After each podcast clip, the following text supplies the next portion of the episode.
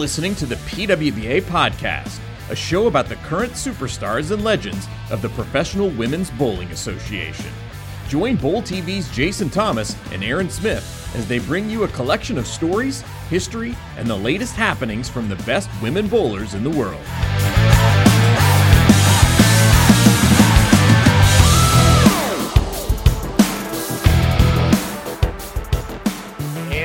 Afternoon, Aaron Smith. How are you doing this fine Monday?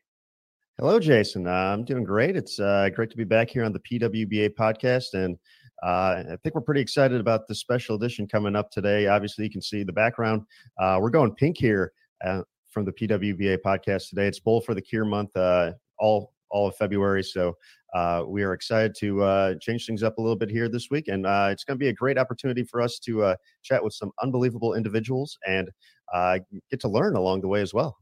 Yeah, I mean, there's so many great things that we do on the campus here, and this is absolutely one of them. Uh, I'm really excited to get to to talk to these these ladies here from Komen um, to to find out a little bit more about what they do and, and our partnership, and, and educate the audience a little bit more about how they can get involved.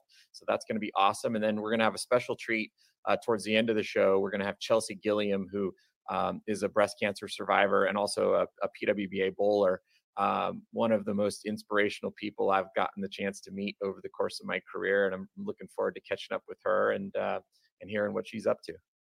Absolutely, uh, and we'll be bringing in Sarah Rosales and Susan Brown in just a couple of seconds here. But uh, you know, you talked about the things we do on campus for Bowl for the Cure, and it's a partnership that's uh, been going on since 2000, so uh, more than 20 years now. Uh, we're going to learn a little bit more about that, but uh, so many great opportunities to, uh, donate, uh, be a part of the events that go around uh, that take place across the country.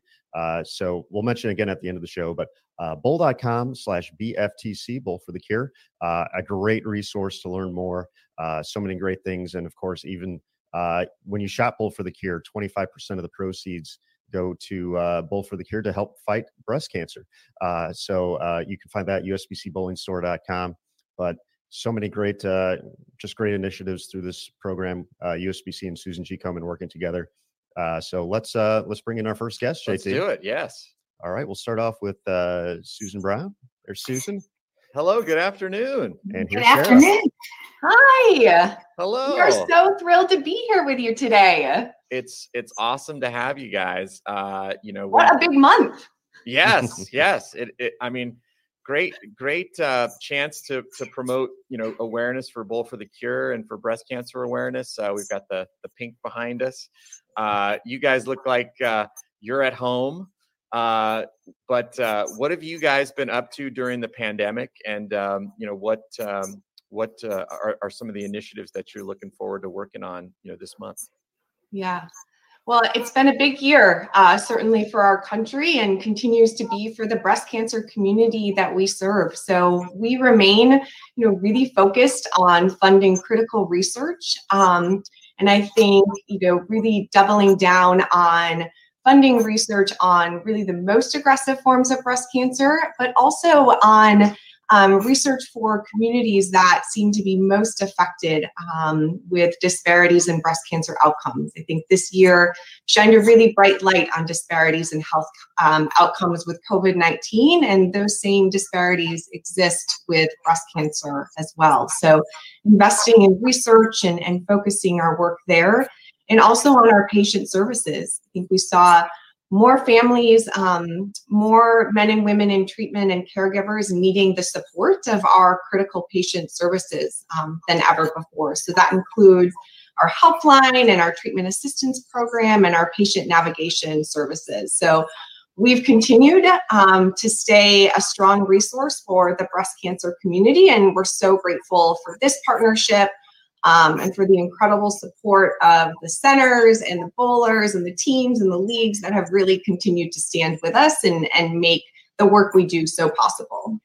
Yeah, that's that's awesome, and and um, we're going to go into that a little bit more deeply in a second. But Sarah, I know you are a bowler yourself. Yes. Uh, yeah, I, I uh, grew up in the Milwaukee area bowling. Tell us a little bit about your bowling background, and then we'll we'll jump back into uh, you know some of the work that you're. Yeah. Doing. So you know, bowling has been just such an important of my entire important part of my entire family's life. Um, I joined my first kind of Saturday morning bowling league when I was four years old. I had an older brother that bowled um, and parents that bowled in the same couples league on Saturday night for 25 years with the same um, couples. Um, so it's been just an incredible part of my family's kind of history in Milwaukee. Um, just such incredible memories of our time at Echo Bowl, uh, just outside of Milwaukee. So it's been an incredible pastime and one that I've been so thrilled to get to pass on to my own daughters. Um, they're they're little, they're four and two, but we've started with the bumper bowls uh, here in Dallas, um, and looking forward to introducing them to the sport. I think it's just a great way to have fun and, and connect with uh, friends and family. That's very awesome, and looking forward to that. And we have a great resource here to uh, uh, here in Arlington at the International Bowling Campus, We've got the ITRC for training and getting ready for these bowling games. I think I think we need to be very clear about the, the skill level that I have. But Sarah, it's been a long time since I've bowled competitively, most certainly, but certainly uh, something I enjoy for fun. Never too late. that's, that's, very true. Very true. Well, Sarah, uh, your role with Susan G. Komen, you are the VP of Corporate Sponsorship. And uh, as we kind of said at the top of the show, uh, the partnership with USBC and Susan G. Komen uh, has been going for more than 20 years. So, can you just tell us a little bit about uh, kind of the, the partnership that we have and uh, just kind of everything that that encompasses it? Yeah, so more than 20 years of partnership, which is really incredible. And I think um, the the fact that US bowling and really again your centers and your bowlers and your teams have stood with us for two decades is um, incredible. I think that it demonstrates how this cause and this mission has resonated with the the constituents that you serve. Um, you know, breast cancer is a disease that affects so many of our lives. It, you know, one in eight women will be diagnosed in her lifetime. So, so many of us are touched by this disease, and I think this partnership um, and the way that your bowlers and centers have been able to engage has just been a really incredible kind of rally cry for people. So there's lots of different events around the country. Um, again, this is Bowl for the Cure month. Um, so I saw on the Facebook page there's lots of things happening, um, but really it is a year-round initiative. So there's opportunities for centers and bowlers to host events um, and raise funds um, anytime to support our mission.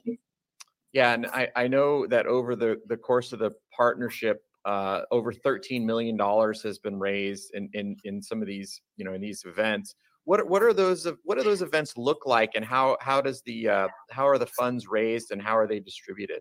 Yeah. So, you know, the, the, the events look different. Some are small and some are big. Um, some are individual teams um, inviting their friends and families out for a special Bowl for the Cure event. Um, some are entire centers hosting kind of pink out nights, um, raising funds for Bowl for the Cure. And then all of those funds um, are sent to Susan G. Komen and um, invested in our critical research initiatives, as I shared, and again, our patient support services. So, really, um, our frontline work that we do to support patients and caregivers.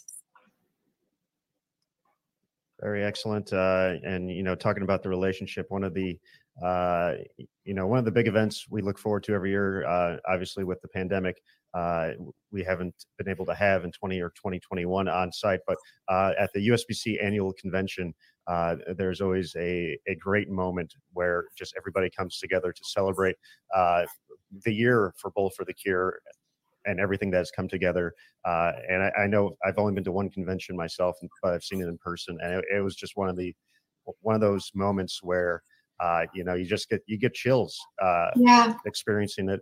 Uh, you see all the lights go pink.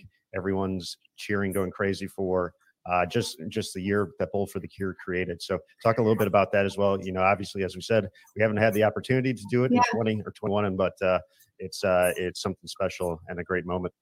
Yeah, such a powerful moment. I think whenever, again, you see. Um, you see organizations rally behind a cause, I think that opportunity to come together and build community and celebrate um, what a group has accomplished and what US Bowling has accomplished over the year is just so incredible. Um, and together, you've helped celebrate survivors and those living with metastatic breast cancer, um, those currently in treatment, and you've really been able to authentically tell stories um, of how your funds raised are driving impact for individuals in your communities. And I think that's what's so incredible. And I'll be really excited to be at the conference, hopefully uh, next time around. Yeah, yeah, for sure. I mean, that, it is a great moment. But what are what are before Susan? Hi, you're still yeah. Hi. We're, we're going to bring into the conversation in a second here, but but uh, Sarah, one more thing. Uh, what are some of your favorite events over the years that have taken place, and maybe maybe one uh, one or two good little stories about you know uh, some of the stuff that we've done together uh, with Bowl for the Cure. Well, I had the opportunity to see the, the the video of the four women that you invited to Dallas. I think it was 215, uh, 2015. I think we're going to yeah. meet Kelsey in just a little bit. Um, but the opportunity to again introduce your community to women who are currently in treatment or survivors and tell their stories. Um, what an incredible experience for those four women. Um, I think uh, an experience that changed their lives forever um, and just a great way again to celebrate our incredible partnership. And how how can people get more involved, and where can they find, um, you know, you know, more information yeah. about how to get more involved? So there's a Facebook page, Bowl for the Cure, and then bowl.com slash BT, sorry, BFTC. bowl.com BFTC. Did I get that right? That's it. Yep. Awesome. Well, uh, let's move on and talk to uh, Susan a little bit. Susan, you're you're um, you know the expert uh, when it comes to understanding you know this disease and and what impacts it has on on folks. Um, what just first of all, what is? I mean, I think it seems pretty obvious, but what is uh, breast cancer and and what why is it such a uh, a nefarious thing that we're dealing with in uh, in in our life? Well, breast cancer is a disease that obviously starts in the breast where the cells in the breast tissue grow go crazy. They continue to grow and grow and grow. They don't die like they're supposed to and they form tumors. And cancerous tumor that starts in the breast really has the ability to spread within the breast and more importantly for some of those cells to break off and travel to other parts of the body where they grow again and uh, Sarah mentioned metastatic breast cancer, and that's what this is. When breast cancer spreads to another organ and starts to grow again. And breast, metastatic breast cancer is so important because that's really what causes the deaths associated with breast cancer. It's it's a it's a big problem because it's the most common cancer among women in the United States, and as a matter of fact, in the world. And so chances are um, you know someone that's been impacted by breast cancer and if you don't know someone that's been impacted yet chances are you will at some point. So it's something that everyone needs to know about and um, to um, care about really. Yeah yeah. I know cancer can sometimes be kind of a, a random thing you know you, uh, sometimes people will get it just just out of no fault of their own. But what what are some of the more common things that that are actually related to um, you know the causes of of breast cancer? So we honestly don't know exactly what causes breast cancer to develop in one person and not another person at a certain point in time. We know that all the cancers start as a result of a, of a genetic mutation. We don't know what causes those genetic mutations in most cases. Um, so that those are things that could happen during the course of a person's lifetime related to lifestyle or exposure to some environmental toxin that we don't even recognize yet. About 5 to 10% of breast cancers are associated with an inherited gene mutation. Uh, so, this mutation that a child inherits from either a mom or a dad. And so later, when we talk about the importance of family history, that really illustrates that a family's, a dad's family's history is important to an individual, just like a mom's family history related to breast cancer. Gotcha. Are, are there certain types of people that are more at risk than others? Uh, well, the take home message is that everyone's at risk. So I'm going to start with that. But then I will say that breast cancer typically, the risk typically increases as people get older. The two most in, uh, common risk factors for developing breast cancer are being born female and getting older. And we can't do anything about either of those things. And so um, that's again, that's why we come back to the point that all people are at risk. Everyone is at risk for developing breast cancer. Yeah. Are there any other causes like smoking? I know smoking is associated a lot with lung cancer um, or, or diet. Uh, are, are there any of those kinds of things that you have to watch out for that can actually decrease if you if you avoid those things? So, other things that increase the risk of developing breast cancer are being overweight or obese uh, in adulthood. Um, lack of physical activity is associated with an increased risk. Um, uh, using alcohol alcohol intake, using postmenopausal hormones are also uh, associated with an increased risk in breast cancer. Some of those things we can do something about, but other things we we can't do anything about. So um, what what we can do is be aware that breast cancer is a is a is a possibility. Is we're all at risk for developing the disease, and then being very aware of um, our bodies, being conscious of changes that might we might see in our breast, uh, talking to our families about our family's history. Family history can increase a person's risk of developing breast cancer. But on the flip side, not having a history of breast cancer doesn't mean that an individual is safe. As a matter of fact, most people, 87% of cases of breast cancer occur in women who have no close family relative with a history of breast cancer. Again, back to that message everyone is at risk. Yeah, that's that's interesting. And and I know uh, Chelsea, who we have coming up on the show. You know, she was somebody who got it at a very young age and is very much an advocate of early detection. You know, what are some of the things people can do to, uh, uh, you know, detect it as as soon as as possible? Well, knowing your risk is important for one thing. So, knowing your family's history, um, is information that you can gather at any age and then take that information with your to your healthcare provider and then talk about what screening tests are going to be appropriate for you based on your on your age and then also your risk. Screening mammography is sort of the gold standard for finding breast cancer early. I think everyone's heard about mammograms. Having a physical exam, a clinical breast exam, uh, is also important because while mammograms are uh, accurate, uh, no screening test is 100%. So a clinical exam and a mammogram together are, are the most, um, those things together are, are more accurate. And then for people who are at very high risk for breast cancer, so being a member of one of those families I mentioned before where there's a known genetic mutation, um, is an indication of being um, at very high risk. And then breast MRI might be added to a screening regimen for those people. Gotcha. Gotcha. So, you know, when when someone actually is diagnosed, um, what is the treatment that they typically would would undergo? And I assume it's different, you know, based on the the stage that you're diagnosed with. Correct?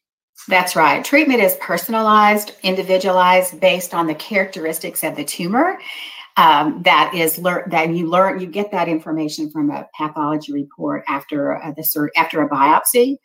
Um, and then treatment almost always includes surgery and then some other form of treatment, usually radiation therapy or a drug therapy that might include um, hormone therapy or chemotherapy or uh, HER2 targeted therapy. Again, and those decisions are based on the characteristics of that of that individual's tumor. And so it's a, it's a medical decision, but it's also a personal decision. So patients, along with their providers, discuss the options and then together in partnership make uh, the decisions about what treatment is going to be best for that individual. Gotcha. Susan, uh, obviously there's, uh, you, you know, uh, many times with breast cancer, uh, it's mostly associated with uh, on the female side. But uh, why is it important for our male viewers watching to uh, to learn more about breast cancer? Well, breast cancer can occur in men, and sometimes men are very surprised to hear that. And sometimes there's a delay in diagnosis because they didn't even, breast cancer wasn't even on their radar. But more likely, they'll be placed in a role as a co survivor. So, as someone who um, who knows a woman who in their in their life who has been impacted by breast cancer. It might be a partner, a sister, a mom, a colleague, and so really uh, just being aware of uh, that breast cancer can be um, that when someone in their life is going through breast cancer, it can be very important. They can play a very supportive role. Mostly, they can just be there, be available, uh, communicate that they care and that they're um, thinking about them. They can take on more practical roles uh, depending on the, the, the the relationship, the nature of the relationship. They can accompany family members to a doctor's appointment. They can handle the insurance. They can help with uh, things at home, childcare, meals, laundry, all of those kinds of things. So it just basically depends on the relationship between that man and then that that woman that's being impacted by breast cancer. Yeah, and if you're a man watching uh, uh, the show, don't wait till your wife gets breast cancer to help with the laundry and some of that other stuff, right? Should be doing that already. That's just practical advice, exactly. daily, on a daily basis, exactly. right? yes, exactly. So, uh, so what you, you talked a little bit about what men can do. What what are some of the things specifically, you know, when um, you know your partner is diagnosed that that you know you can do um, you know from like i think a lot you t- you mentioned a lot of the a lot of the things you know uh, uh, generally but specifically what are some of the things that you know men can do when when uh, you know their partner comes down with uh, with a, a, diagnosis of breast cancer and some what are some of the stories that you've seen of of some of the men out there helping you know their their spouses or or partners get through this well, um, in some parts of the world, and actually even here, there is a stigma associated with breast cancer.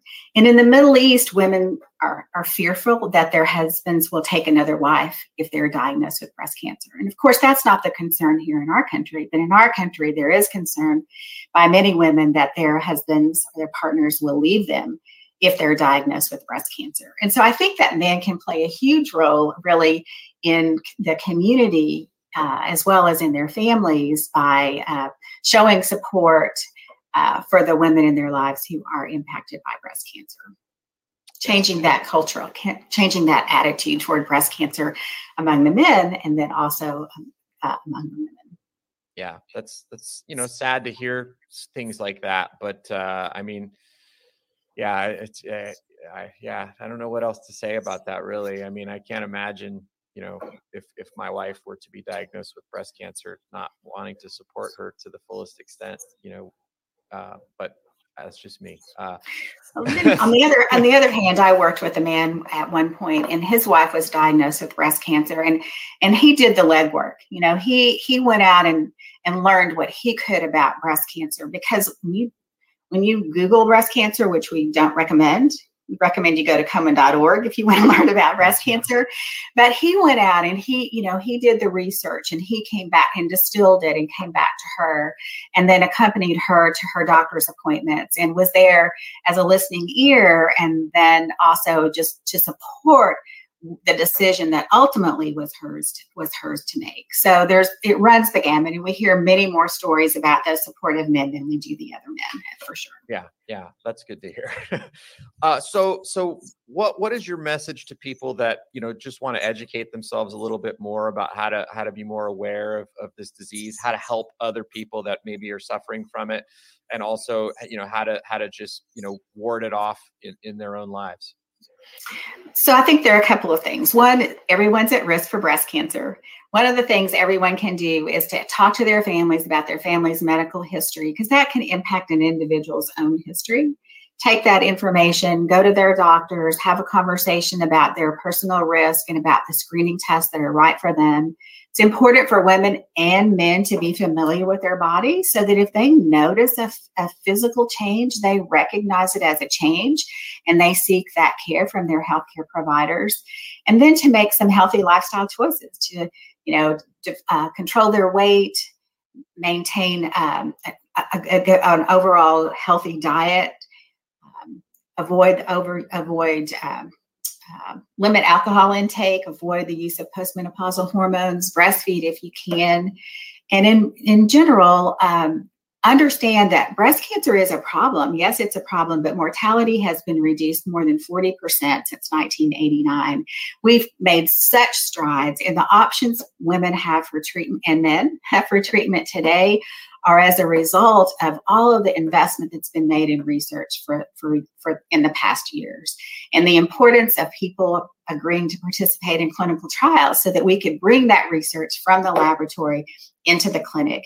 And all of us today will benefit from that. And those that come after us will also benefit from our willingness to invest in the research and to participate in clinical trials when we have those opportunities.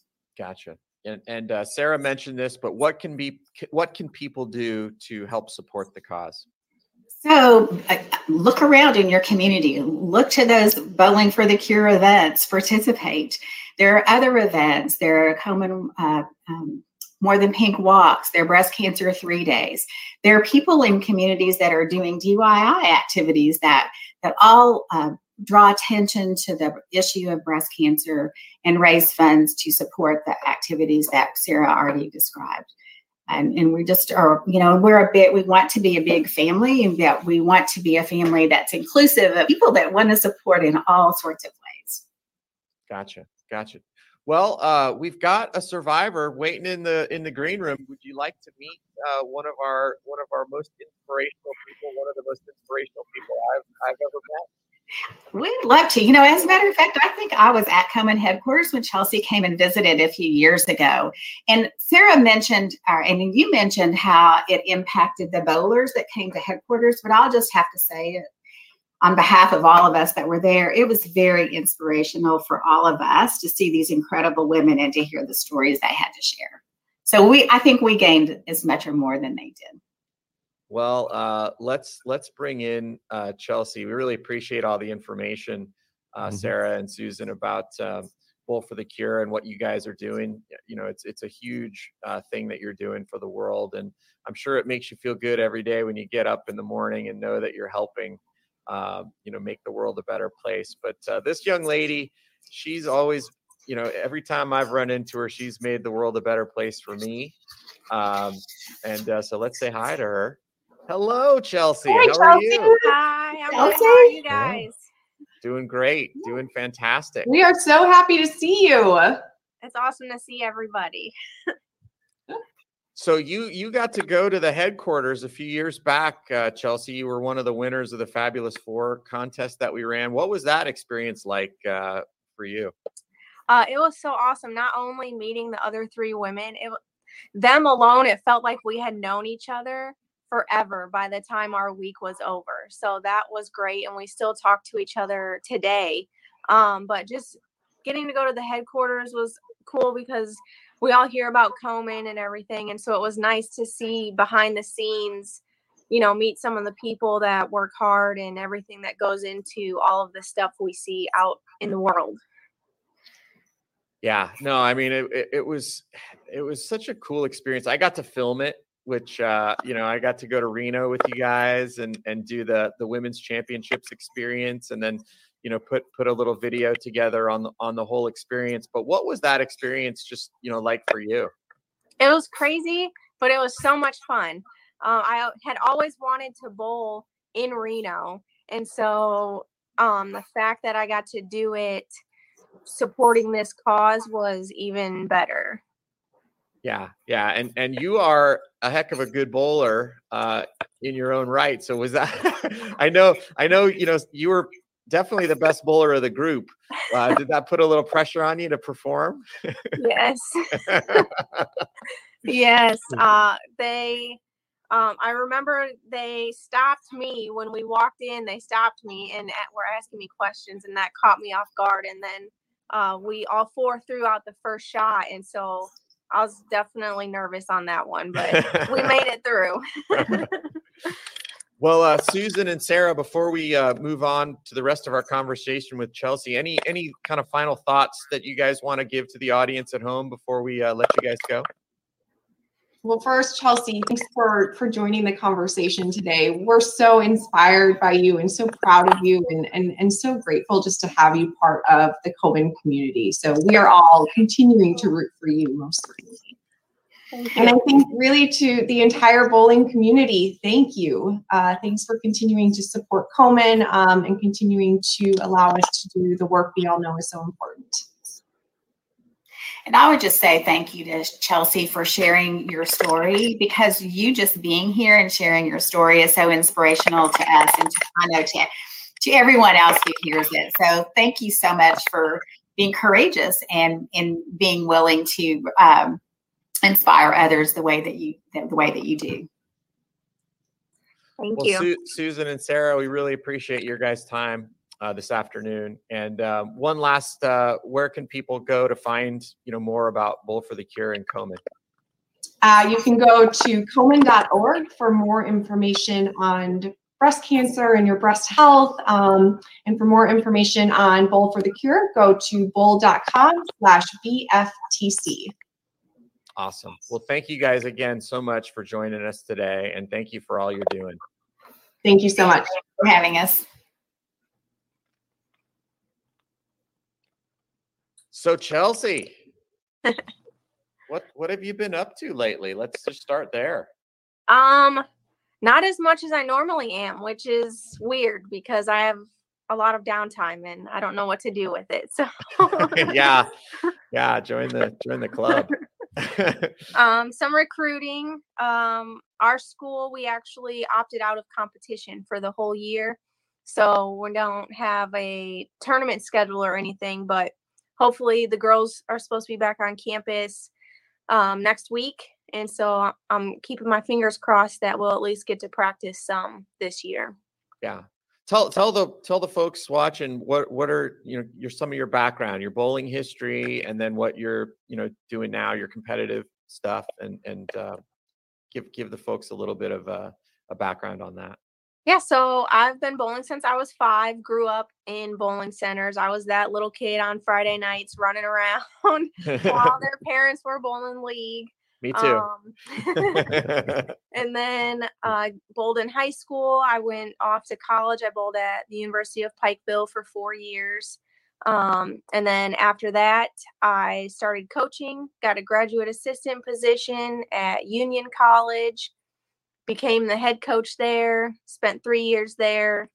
Um, then I got to the wonderful opportunity to start the program at Youngstown State University, um, which was amazing because it's not every day you get to start a Division One program. So uh, I had a great group of girls there. Spent three years there, and now I'm down in warm, sunny Florida, coaching at Bethune Cookman University. Nice, nice. Yeah. Well.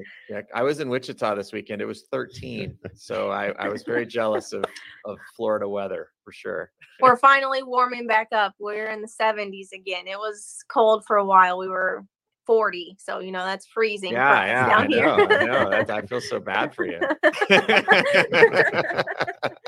Actually, in Texas, it's not too bad. Uh, yeah, but uh, but Wichita was not warm. Oh, I bet. Yeah, yeah, yeah. So uh, let's talk about uh, your your story with uh, breast cancer. Uh, how when were you diagnosed? When did you find out, and what was kind of your reaction? Um, so I was originally diagnosed in 2013. Um, I had been having some unusual symptoms, and so I ended up going to the emergency room one night, and they did some tests and everything like that, and they said, "Okay, tomorrow." You need to go and have an ultrasound done um, and don't let them tell you no. So I was like, okay, that kind of threw me off a little bit. Eh, but then, so I went, we did the ultrasound. Um, they came back and they're like, well, there's something. So then we did a biopsy. And I always say they told me three times before I even got to the doctor's office. I knew. Um, they called me that morning and they were like, oh, we just want to make sure that um, somebody comes with you to your appointment. So I was like, oh, well, there's, you know, strike one that don't usually happen. Yeah. Um, and then once we got there, we were in the waiting room, my mom and I, she was here, and um they kept taking people back that had came after us. And a nurse finally came out and she said, Well, the doctor just wants to make sure that she has plenty of time to talk to you. And I was like, Okay, well, there's strike two. Yeah, yeah, So- yeah. And then um, when they finally called us back, instead of taking us into an exam room, they took us into the doctor's office. And so I was like, well, there's strike three. So I had been preparing myself like all morning to hear what they were about to tell me because they pretty much had already told me. So it was uh, crazy because I was only 23. So that's the youngest anyone like they had ever seen. They said that they were going to send me to doctors in Lexington because they weren't they didn't know. So even those doctors said I was the youngest patient they had ever had. So it was kind of crazy, but we were just like, okay, here's what we're to do. And that's what we did. So Yeah, yeah. I mean, I'm sure it's it's kind of everybody's worst nightmare, right? Like learning that you have cancer. Um, how how did you deal with that? Like, what? How, I know a lot of people also don't want to find out because they're afraid of that moment of realization that they have it. So, what what would you be your advice to people that you know are afraid to you know kind of find out? My biggest thing ever since the beginning, and people always comment on how open I am about my story and everything. Because if you know, we're friends on Facebook, I always post updates about what's going on. And my biggest thing is because I was so young, it's so important to me that if another young woman or man, you know, reads something that I post and they notice something early and it saves their life, then that is that's why I am so open about everything. Yeah, yeah. No, that's a that's a, a great message. So, uh, let tell us the story of you know your fight and how you know what what what was that like and uh, what did you have to go through?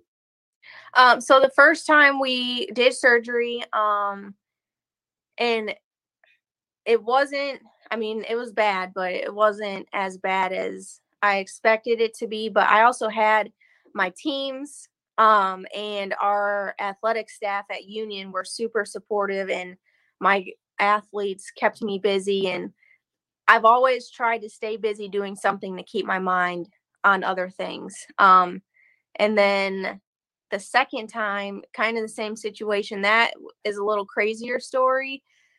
Once uh, we found out that it had came back, I had been having some hip pain for a few months, and we thought I had pulled a muscle. And um, when they they told me that it came back, I t- brought it up to the surgeon. I'm like, "Hey, I've been having this pain. It just won't go away." Um, and she was like, "Well, maybe it's just you know because you're a jock, you know, your sports and you're always so active and stuff." I'm like, "I don't know." So they ended up ordering a bone scan, and so I was actually in Illinois for my best friend's wedding, and then I was going to fly to Reno for nationals from there. So they wanted the bone scan, so I drove back to Ohio, did the test, drove back, flew out to Reno, bowled nine games. I was on pain meds and anti-inflammatories because it was hurting. Um, and then four days later, I found out that I had actually just bowled on a fractured femur. Wow, you're like Tiger Woods. yeah. And uh, they were like, um, yeah, your hip could break at any moment. wow. So we're gonna do surgery right away. And then during the surgery, they um they tested the tissue and it came back positive that it was the same breast cancer that um had caused the issues in my in my leg. So that's how we found out that I was now stage four. So Yeah. And then what what what um what treatment happened after that? we did the um surgery. So now I have an awesome titanium rod in my leg. Nice. Um, but it's kind of boring because it doesn't set off metal detectors. So I'm you know, if "Eh, you want titanium in your body, you want it, you want all the benefits of it, right? right? Like, at least if I have to have it, it could, you know, set off a metal detector every once in a while. um, but then we did radiation on my leg.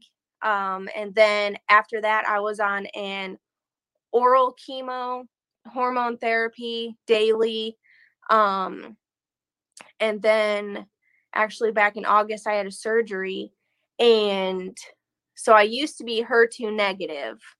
Um, and then in August, my surgeon just happened to send a sample to pathology and they found that I'm now HER2 positive, um, which completely changed my treatment plan and started with chemo, which is why you see me in my awesome hats. If you see me around, you see me in a hat right now. So, yes. But I just finished that up two weeks ago, and my doctors are happy with how my scans looked. So now we'll continue um, maintenance, therapy, and um, medication. So, yeah, I mean, you're obviously, you know, we are all rooting for you, and the thing that's so awesome about you is you know you're you're on the show here today you're smiling you're it's like it's like it's just a normal part of your life i mean uh, you remind me of rocky you know rocky rocky gets knocked down by apollo creed and he just keeps getting back up and not only does he get back up but he punches back and it feels like that's what you do. Yeah i try to i always tell people um i'm gonna live my life the way I want to live it and I'm going to do the things that I want to do like bowling the tour and coaching and all of this stuff traveling and cancer just going to have to come along for the ride because we got things to do and we're not going to sit around and not do it so yeah that's yeah awesome. that's that's awesome that's awesome so uh so what else is going on you talked about you know all the other things that you got going on in your life what are you uh what are you working on are you you looking to try to get back out and bowl against the ladies on the PWBA. I know you're you're working with your you know probably pretty hard to build a new college program. yeah. Yeah. For recruiting, trying to build the program back up. It's difficult right now. If the NCAA could stop extending our dead period, that would be great because they're in down here in Florida, we've had so many youth tournaments going on and I'm not allowed to go watch them. So it's very difficult, but um doing that, excited to get the girls back on campus, and I am definitely looking forward to being back on the lanes. And I want to get back out on the tour as long as I. My goal now is to build some strength back up, um, and start practicing again and get out there soon. So that's awesome. So uh, you you talked a little bit about you know being a coach how, how do you weave in your own personal experience into you know the message that you deliver to your to your athletes do you do you even mention it i mean i'm sure that's something they know about and are aware of and how do you how do you use that to motivate them oh yeah they are definitely aware uh, that's something that every year especially with the new freshmen um, i tell them right away our first team meeting i'm like hey this is what's going on some days I may seem off because I I have my bad days for sure. Um, and I just tell them, you know, it's probably not you. It's probably just me having a day. um, but they're fully aware.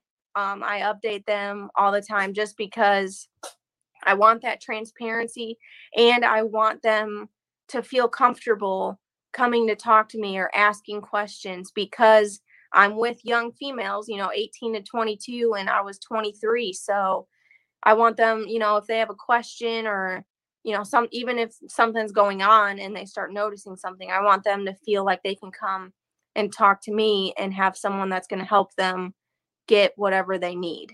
Yeah. Yeah. And I know, you know, just by getting up every day and doing what you do, you're inspiring people. But what are some of the other things that, you know, you, you try to tell people about how to get more involved in the cause? Um, I try to push, you know, the Bowl for the Cure events. I have a lot of friends that host tournaments, and they usually do a Bowl for the Cure event. So I try and share that information. Um, I also share facts and stuff like that um, about Komen. But another big one for me is the Metavivor organization. It's for um, metastatic breast cancer survivors, and they are really big on doing research and grants and stuff for metastatic cancer specifically, um, which I love Komen and, and you know they do a lot for breast cancer as a whole, but uh, stage four doesn't always necessarily get as much research I think as we need because I feel like if we can cure stage four, we'll be able to cure all cancer. Yeah. Um, so that's a big one. That's one that I, you know, for donations and stuff, whenever it comes up, that's one that's really big for me. So Gotcha. Gotcha. Chelsea. Well, oh, go ahead, Aaron. Oh, no problem. Uh, you know, I just wanted to hear a little bit about the, uh, you know, through the course of your journey, just the support from the bowling community. Uh, I know we we did an article on pwba.com a little a couple of years ago, and you talked about the support of, you know, the the athletes that you coach, the the, the programs that uh, that you've been a part of. But uh, just talk about the bowling community in general and how they've uh, been able to support uh, you throughout this fight. it's been amazing because I know, you know, with bowling, we meet people from all over the country and I mean all over the world. And that was one thing about the tour. I got to meet a lot more women. And so now I have friends from everywhere and I'll get messages, you know, randomly saying that asking how I'm doing or they're supporting me and stuff like that. And so it's nice because I have my family and I have my athletes, but I also have an even wider, bigger group of people all over supporting me. And that helps me just push a little further every day. Yeah. So, you know, I, I know, uh, you know, it's, it's, it's interesting. We talked about getting up every day and punching back. Do you have, you know, some long-term goals that you've set for yourself, or is it just kind of like a, hey, let's get up every day and every day we, we just, you know, do our best. And, you know, what, what are, what are, you know, what are you looking forward to in the future? Um, I was, that's, that's a tough question. because you know it's you want to set goals and like i want to bowl the tour again and i want to you know build a successive program and you know have a family and everything but it's hard also because the future is so it's unclear and who knows what's going to happen tomorrow. Like when my cancer type changed i think that only happens in like 15% of women you know that change happens. So it's you set goals because that's what keeps me you know pushing forward and stuff but you don't want to you know set hopes too too high because things could change tomorrow so Yeah, and, and you know, is it something you know that you've like, for example, before you were diagnosed, did did did your outlook change once you were diagnosed, or is, have you always been you know this kind of a person? I think I've always been this kind of person. Um, but it probably more of okay, I want to do this, I'm gonna do it type thing after I was diagnosed. I was like, I'm not gonna let this um keep me from doing the things I want to do, and I'm still gonna enjoy life. And I think I've probably maybe become a little more adventurous since I used to just be a homebody and I would want to, you know, just do my stuff and then relax at home. And now I'm like, okay, well, you know, I want to travel and I want to go see these things. So that's probably been a benefit to this situation if there is one. So Yeah, yeah, no, exactly. Do you do you actually you know preach that to others now? Just just say, hey, why are you why are you being a homebody? Why are you not trying? Why are you not doing? Look at me.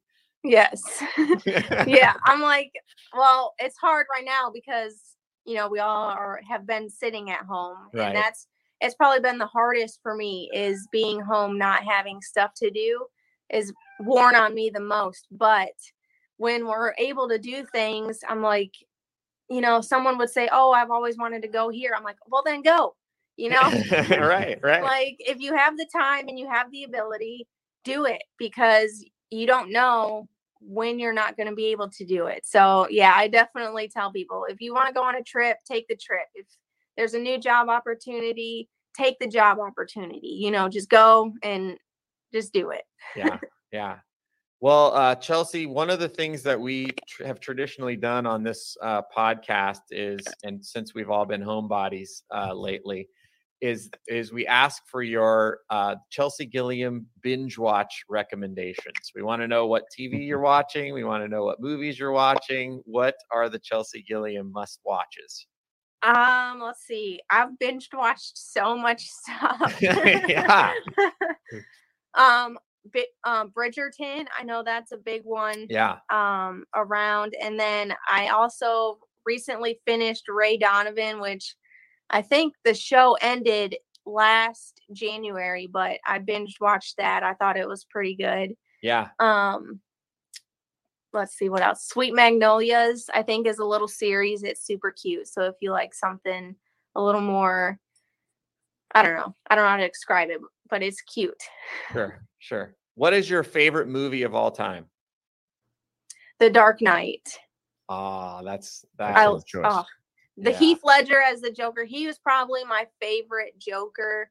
Um, and then the newest one I thought was really, really good too. It was definitely had a darker twist to it, but Yeah. I need, I'm a huge Batman fan, so Are you Dark looking forward to the Rob Pattinson one? I'm optimistically cautious about how he is going to portray Batman. Yeah. So Yeah. Are you a Rob Pattinson? Are you a Twilight fan? I watched them. I wasn't as big into it as a lot of my friends were, but I did watch the movies. Gotcha. Gotcha.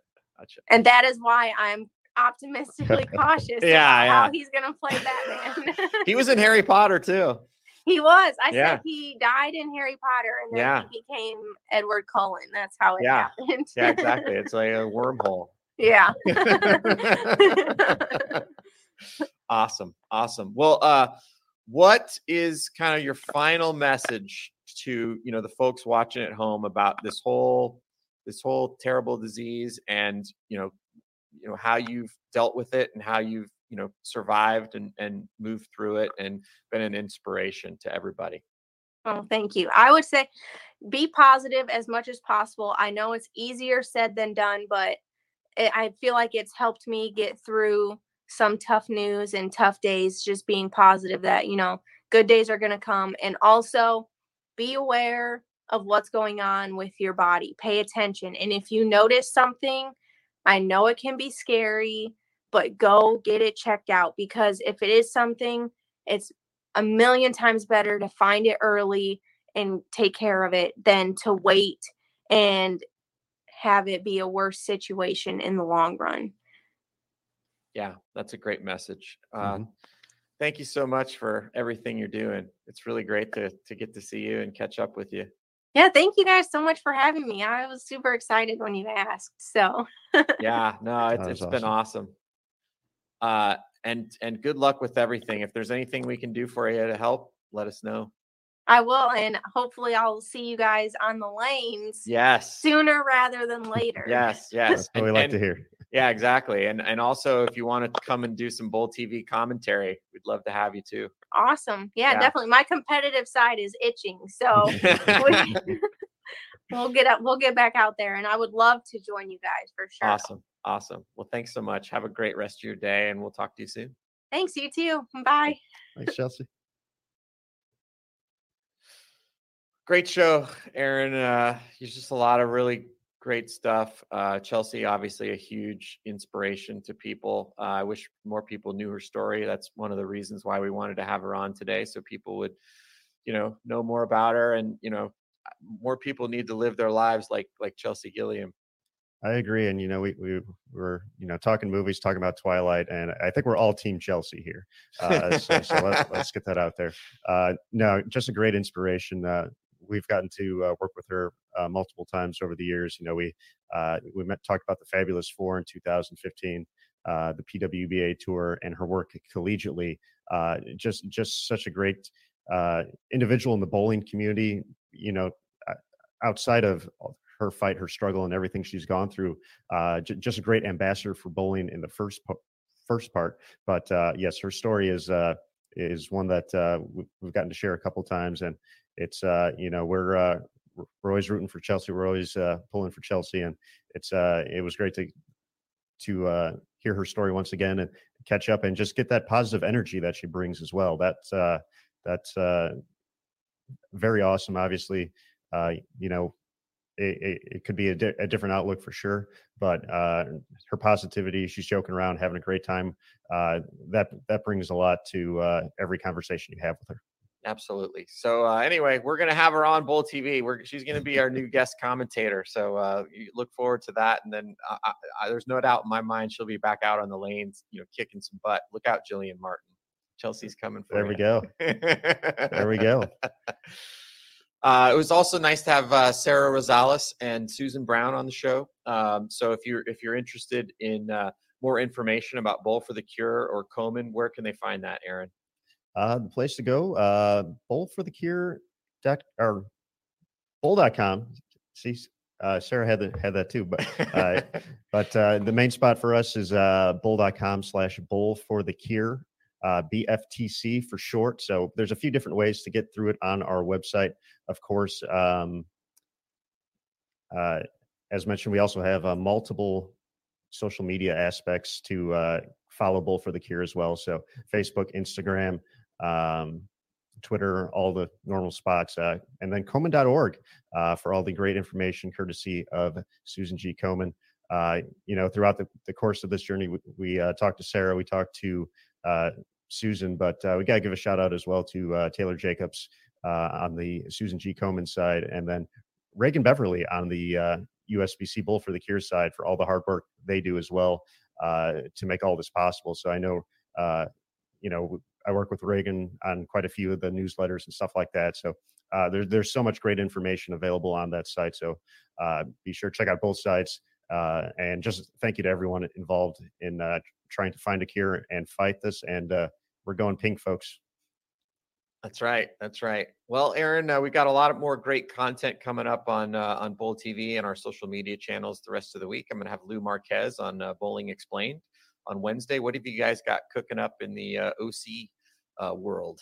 Uh, well, we, we have a show coming up on Thursday. Uh, it was originally supposed to be Chris Castle from Australia. I think Matt said uh, we might have to find a a uh, late replacement though. So we uh, uh, potentially looking on securing that uh, later in the week. But uh, we'll have someone on Thursday. So uh, we will be here and available. That'll be uh, 2 p.m. Eastern uh, for both shows. So of course, check that out. And then uh, coming up a little bit later, uh, the following week, the Hoosier Classic, our next live event on February 20th and 21st. Uh, looking forward to that and getting back into the collegiate realm. Yeah, awesome. And, and if you happen to miss the Mid States Championships this weekend, we covered that on Bowl TV. All those the uh, the- all those events are in the archive uh, as well. If you want to go back and check that out. Uh, but uh, thanks everybody for joining us today. We really appreciate it. Aaron, uh, who would you like to thank before we uh, close it out for today? Everybody. Uh, no, no, once again, uh, j- just uh, first and foremost, uh, Chelsea Gilliam for joining us, sharing her story once again. Uh, such an inspiration. We have uh, from the Susan G. Komen side, Sarah Rosales, Susan Brown, and Taylor Jacobs uh, here from the campus. Reagan Beverly for Jason Thomas.